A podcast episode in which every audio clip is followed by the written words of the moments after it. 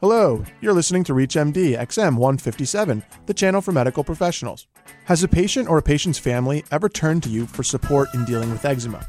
Well, today we'll turn to two brothers from San Diego who've been living with eczema for over 20 years each, and will give us some insight into what life is like living with atopic dermatitis.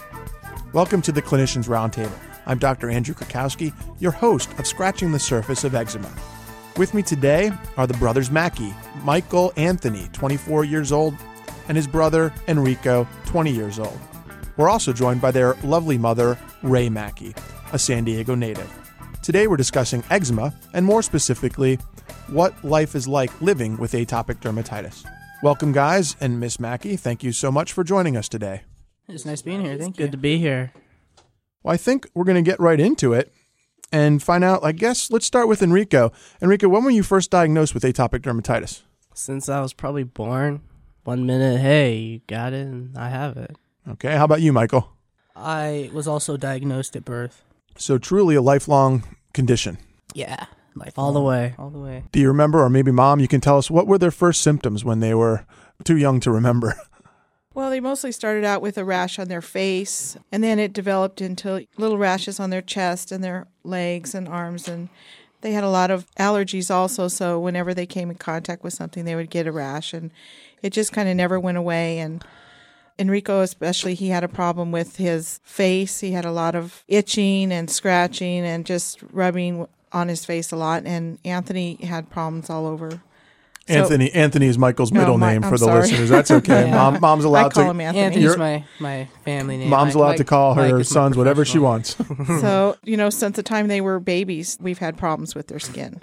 Mom, is this something that was only there during the day, or did this affect their ability to sleep at night as well? Oh, no, it was all the time, constantly. I used to have to sleep with Enrico to keep him from scratching his face raw because he would scratch with the pillows or with the blankets or whatever. And so I used to have actually, when he was really small, I used to sleep with him just to grab his hands and keep him from scratching. And how has their eczema changed over time? It hasn't really gotten better. It gets better sometimes, and then sometimes it's worse. Uh, Enrico's face is a little bit better, but the rest of his body is affected, and the same with Anthony. His arms are affected, but and Anthony has improved a lot since he's gotten older. And brothers Mackey, does atopic dermatitis seem to run in the family? Is this something that's limited to just the two of you guys, or what?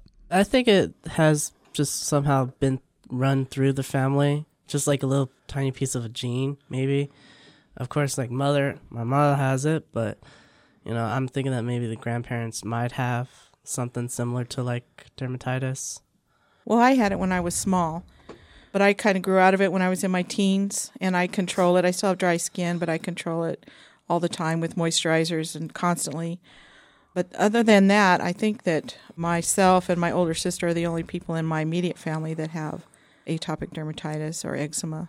Michael, how do you feel your eczema has changed over time? I believe it has gotten better over time. It fluctuates. For instance, when I was a teenager, it flared up significantly early my early adulthood. It's been a lifelong struggle between it being manageable and unmanageable. Enrico, how about you? I say it has. It's kind of like the stock market. It always rises and it always falls. Some days it turns good, maybe it turns into years. Like during when I was starting school, it was really yeah, it was okay. But then during middle and high school, like really bad, then okay, then really bad. Well, we heard earlier from a number of physicians who were atopic dermatitis specialists from Rady Children's Hospital, San Diego, that atopic dermatitis often runs with asthma and allergies. Do you brothers suffer from any of those conditions? Oh yeah, we definitely suffer simultaneously all at the same time. Yeah. Yep, It- you I know, have it right here. What is, what is that, Enrico? It's called Prevento. That's you just know. Proventil inhaler. Oh, you're actually using Yeah. Oh yeah, Okay. I was just wheezing a while ago. Don't know, leave distributed home by without Smith it. Kline Beecham. But uh, yeah, you know, it, I definitely say that I think it correlates with the massive amounts of food and environmental allergies I have. I have severe outdoor, indoor, every door allergies, and uh, sometimes it's manageable, but sometimes it's not. Enrico, what kind of treatments have you tried for your atopic dermatitis? Such as like what? Like Topical steroids ranging from, you know, hydrocortisone to clobetasol. Have you have you used all those? I think I've tried almost every single one except for the ones that I am allergic to. And have you ever been on systemic therapy? I have no clue what it is. Like things like cyclosporin. Yes. Uh huh. Oh yeah. When were you on cyclosporin? I'll say I was like in my early years, like around ten. Were there any difficulties taking that medicine? Just a bit, but not really. Okay. No, it was okay. Did you ever try phototherapy? Nope. And how about you, Michael? I think I've been a guinea pig since the beginning. I've withstood every kind of procedure that is associated with treating atopic dermatitis or eczema. I've done, I mean, we were some of the first patients with the protopic studies. We were doing that years before it actually became mainstream. We did a You- gamma we globulin did study. Gamma globulin study. we had to drive up to uh, UCLA once a month, and they got in IV. We didn't spend the whole day there, and then they would get really sick after that, and that Yeah. didn't really help. but- cyclosporin, you know, uh, you name it, we've done it. Tar baths, you know, the the wraps. Raps are good. Wraps are good. Yeah, especially work pretty- around the later October area when Halloween would roll around. That was always fun because I could double as a costume. So you know, it was either The wraps No, are hard nice. though because um, The when mummy. they're Oh, when they're yeah. wrapped totally from head to toe, it's hard to wear clothes. It's hard to go to school. It's hard. I, I To do prefer a the lot term wrapped things. pharaoh. I thought mummy was a little derogatory. I was actually speaking to your mother there. Oh, Oh, haha. so funny. I like that Well, you're listening to Clinicians Roundtable on ReachMD XM 157, the channel for medical professionals. I'm Dr. Andrew Krakowski, and today I'm speaking with the Mackey brothers, Michael Anthony, 24 years old, and Enrico, 20 years old, and their lovely mother, Ray. All right, Enrico, why don't you tell us, for someone who's now 20 years old, living with this for that long, how much of your day is consumed by atopic dermatitis? Probably like at certain days, like when it's extremely hot or dry. I would say yeah. I will get itchy, dried up, extremely dry. Like I could crack. But like the best days I would like is like rainy days where there's more moisture in the air, because then like I could skip throughout the whole day because I don't care. I feel more open because my I could feel the atmosphere going through my skin to go through my blood and all that. And Michael Anthony, how about you? Well, yeah, I'd say environment really helps skin management. For one, I live way out east where it's completely dry, and I'm a total coastal kid, so I'm used to the moisture every day, you know. So little things like that you have to incorporate into your daily regimen of skin management. So this is something basically it sounds like you're thinking about all the time. Mm-hmm. Yeah, it's something you. I mean, you can't. It's, you- it's like discipline. breathing. It's I like think next to breathing. You have to. Yeah, you have to be really disciplined with it, and you know, it, I would kin it to someone who suffers with diabetes or you know an everyday regimen of treatment. It's little things like moisturizing, you know, not getting around allergens. That's a big thing. Like for example, I'm allergic to most animals. Let's You just say know. fur. Just say I- fur. I, I'd probably say all animals. Most animals is Okay. kind of vague, but I'm pretty allergic to indoor pets, and I'll notice if I don't take the proper precautions, I will suffer in the long run. So I try to prevent those types of breakouts.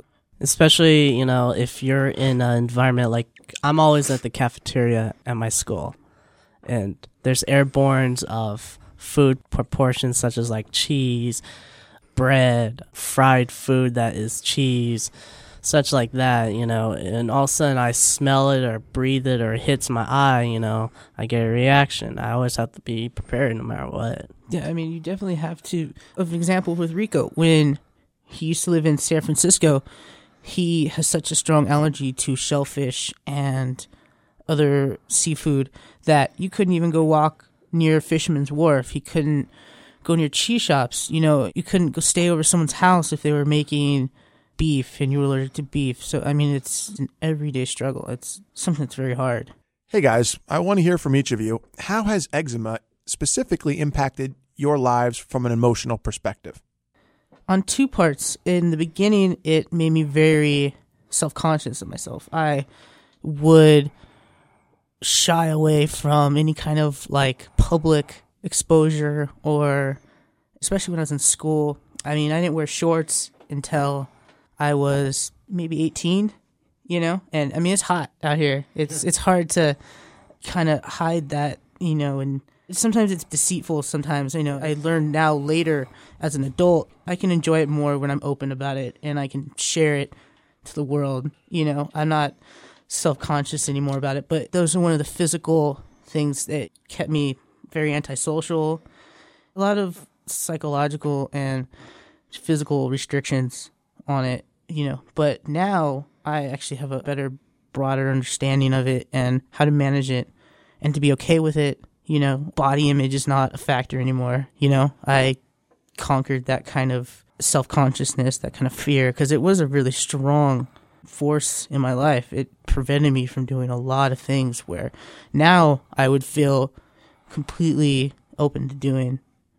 To me, you know, I would say, yeah, I agree to that. Self conscious, shy, extremely. But I remember when I was in elementary school that when I had scabs and eczema all the way through my forearms, I didn't even wear no long sleeve shirts. And every time when people ask me, like, "Oh, hey," you know, and make fun names at me and such, I used to just put my arms inside my shirt because it was, you know, just one way for me to not scare or be very open to the public and see what my arms look like to people. How do you maintain positive outlooks in your life now, guys? From all the friends that uh, you know I grew up with, some friends back from all the way from elementary school, they already know. They already know what I have, what they know. Sometimes they forget, but they still like me. People who are getting to know now, you know, some they're just, you know, hell, don't walk away, don't go into in a corner and, you know, weep until you get better. Just like hang around, who cares what they say, you know? To me, I think that those friends who still stick with you to the end, they they help you more. Well, guys, thank you so much. I mean, listening to your stories, no pun intended, Miss Mackey, but you, I think, are bringing a ray of hope to other atopic dermatitis patients out there. I want to thank Michael and Enrico Mackey and their lovely mother, Ray, who've been our guests today as we've been discussing living life with atopic dermatitis. I'm Dr. Andrew Krakowski, your host of Scratching the Surface of Eczema. You've been listening to the Clinicians Roundtable on ReachMD XM 157, the channel for medical professionals. For more information on eczema, please visit the Eczema Center's website at www.eczemacenter.org. You can also check out the National Eczema Association at www.nationaleczema.org and the American Academy of Dermatology at www.aad.org. For comments and questions, please send your email to xm at reachmd.com. Thanks for listening.